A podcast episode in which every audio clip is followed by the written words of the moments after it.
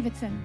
I'd like you to join me and the ministers of music from here, Water of Life Church in Plano, Texas, as we minister the gospel, the death, burial, and resurrection of our Lord Jesus, which is the power of God. I'd like to share something with you. I moved down here in Texas in 1982. I was just married. 2 weeks later, we packed up and we moved to Texas. We moved to Dallas, lived in the lower Greenville area.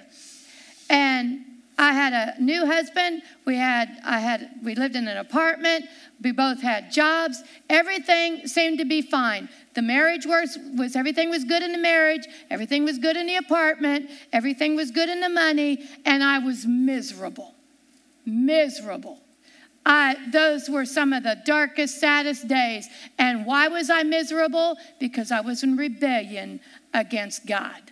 I knew that God had my life. He had a call in my life, and I ran away from him, and I didn't want to follow him. And when I got to Texas, I was miserable, miserable. There were days I can remember. My husband worked in the restaurant as a restaurant manager, and it was a restaurant that was open late at night. He would not get home most evenings till 4:00 in the morning. And there was more than a dozen nights that I would sit on the floor in our bedroom with my back against the bed, crying out, trying. How am I going to get back to God? How am I going to fix this situation? Because I was miserable. So I am talking to those that are sitting on the floor, miserable. Go with me to Mark 3, verse 28-30. I'm going to show you how to get out of that situation. And I'm going to show you what I didn't know when I was in that situation. Could I ever get out? Was I ever going to get out, or was that my judgment? Was that my sentence to be miserable for the rest of my life because I messed up, because I ran away from God, because I didn't want to follow the calling that was on my life? Guess what, friends? You can come back. And I'm going to show you out of the Word of God. You know, I had a man write me, was in jail. And he was out in the West, in a jail out West. And he said, I've been in jail for 30 years. He said, you answered a question on the radio that I had in my heart for 30 years. I was waiting for somebody to give me this answer. And he said, lady, you gave me the answer. I said, no, I didn't. Jesus did. Amen. He met you in your cell. So wherever you're at, I want you to listen to these words, and let's fix it today. Today. Mark, chapter 3, verse 28. This is Jesus speaking, and I want us to take something out of this verse. He says, verily I say unto you, this is Jesus, it's written in red. This is your Messiah speaking. Verily I say unto you, all sins shall be forgiven unto the sons of men, and blasphemies whatsoever they shall blaspheme. But he that shall blaspheme against the Holy Ghost has never forgiveness, but is in danger of eternal damnation. But I want you to look at that first verse. We're not going to look at blasphemy against the Holy Ghost, because my guess is you haven't committed it. All right? Verse 28, verily I say unto you, all sins, do you hear that? All sins shall be forgiven unto the sons of men, and blasphemy wheresoever they shall blaspheme. All sins. Do you hear that? What you did is in this list. You're running away. Your rebellion. It's in this list. It's in this list. All sins are forgiven unto men, and blasphemy whatsoever thou shalt blaspheme is forgiven.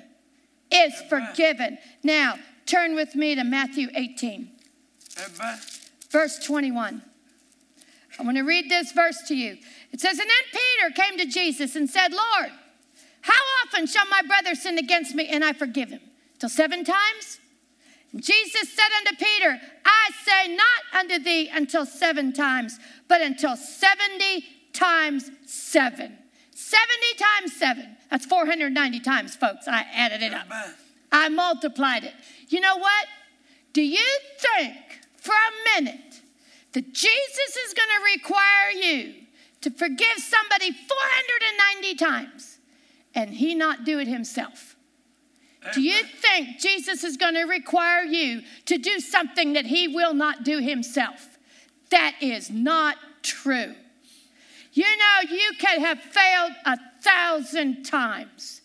And this verse, and the verse I just read into you, will cover your sin, and you can walk out.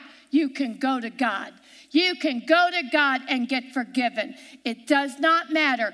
All sins are forgiven, even your rebellion. Even your blasphemy, saying, God, I don't want to follow you one more day. It can be forgiven. It can be forgiven. I ran away. And you know, since I ran away, I have failed 1,000 times since. But every morning, I love that verse. His mercies are renewed every morning. And you can get right back on there. Don't look at yourself. Don't look at how many times you failed. Don't do it, because you know why? Every sin is forgiven. Jesus carried it, all of you. He even carried your rebellion. He even carried your I don't want to. He even carried your, and I've heard this, I'm going to do what I want to do. Yeah, how'd that work out for you? All right, turn with me to 1 John. I'm going to show you. I wish I knew this back in those days. I do. I wish somebody would have said this to me back in those miserable days, sitting on the floor, crying every night. What does it say here? 1 John 1:9. If we confess our sins, he is faithful and just to forgive us our sins. What did Jesus say? All sins are forgiven. All sins except the blasphemy of the Holy Ghost. And my friends, I don't think you've committed that, because you're still breathing. You know, I love what Doyle said. People would come to him and say, God's mad at me. And Doyle would say, God's not mad at you. I know God's not mad at you. Well, how do you know God's not mad at you? Because you're still breathing. Folks, when God got mad at you, there's nothing left but to order the flowers. You were dead. When God got mad at somebody, you read, you were dead. You were gone. It was over. Well, you're still breathing. And God forgives every sin but one, and you haven't done it. All right. If we confess our sins, he is faithful and just to forgive us our sins and cleanse us from all unrighteousness. He'll not only forgive the sin, he'll clean out in you what causes you to do it in the first place. He will clean your clock, as we used to say. He will clean out in you what is causing you to do the sin in the first place. He will forgive. And you know what? You don't have to confess what you've done to your priest. And you don't have to confess what you've done to your minister. You don't have to confess what you've done to your wife or to your husband. You get in the closet. You close the door. You get on your knees. And you confess the sin to the man that's waiting on you. What do you mean he's waiting on me? Oh, I got a beautiful verse for you. Turn to Luke 15 for me. I want to read to you something that God read to me. And this is beautiful. And this is Jesus saying it. This is the words of Jesus. And you know what? The words of God cannot be broken. They can't be broken. They can't be changed. They're here forever. Right. Okay. Luke 15, verse 11. And Jesus said, a certain man had two sons. The younger of them said to his father, Father, give me the portion of goods that falleth unto me. And he divided unto them all his living. And not many days after, the younger son gathered all together, took his journey into a far country, and there wasted his substance with riotous living. I'm going to do what I want to do. I'm going to be famous. And when he had spent all, there arose a mighty famine in that land, and he began to be in want. And he went and joined himself to a citizen of that country and sent him into the fields to feed swine. And he would fain have filled his belly with the husk that the swine did eat, and no man gave unto him. And when he had come to himself, he said, how many hired servants of my father's have bread enough to spare, and I perish with hunger? I will arise. Notice he makes the first move. He said, I will arise and go to my father.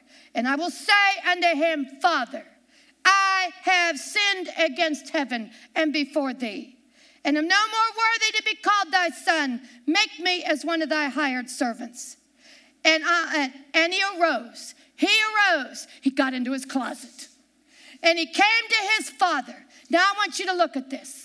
I want you to look at this, because this is Jesus speaking about your father, your heavenly father, the one you ran away from, the one you rebelled against. He said, and the son, and he arose and came unto his father. But when he was yet a great way off, his father saw him. His father saw him and ran to him. Had his father saw him, had compassion on him, and ran to him, and fell on his neck and kissed him. And the son said unto him, Father, I have sinned against heaven and in thy sight, and am no more worthy to be called thy son. But the father said unto his servants, Bring forth the best robe, put it on him. Put a ring on his hands and shoes on his feet. And bring hither the fatted calf and kill it. And let us eat and be merry. This is the God of heaven saying that. He said, For this my son was dead and is alive again, and was lost and is found. And they began to be merry. Do you see? You make the first move. You go to the Father and you tell him. You tell him what you've done, and he will run to meet you. Amen. He will run to meet you. And you know what it says in the beginning of this chapter? With the angels, they rejoice when a sinner comes back to God. You want to have a party in heaven? Go back to the Father and let the angels have their party. Let the angels have their party. Let the Father be joyous that you're back. Go to the Father.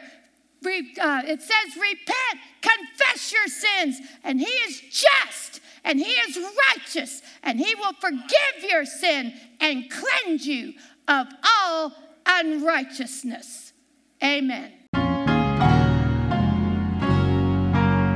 Thank you for joining Kathie Davidson and the ministers of music from Water of Life Church. She would love to hear from you. You may reach her by email at kdwol.com. Or you may write her at Kathie Davidson, care of Water of Life Church, Post Office Box 861-327, Plano, Texas 75086.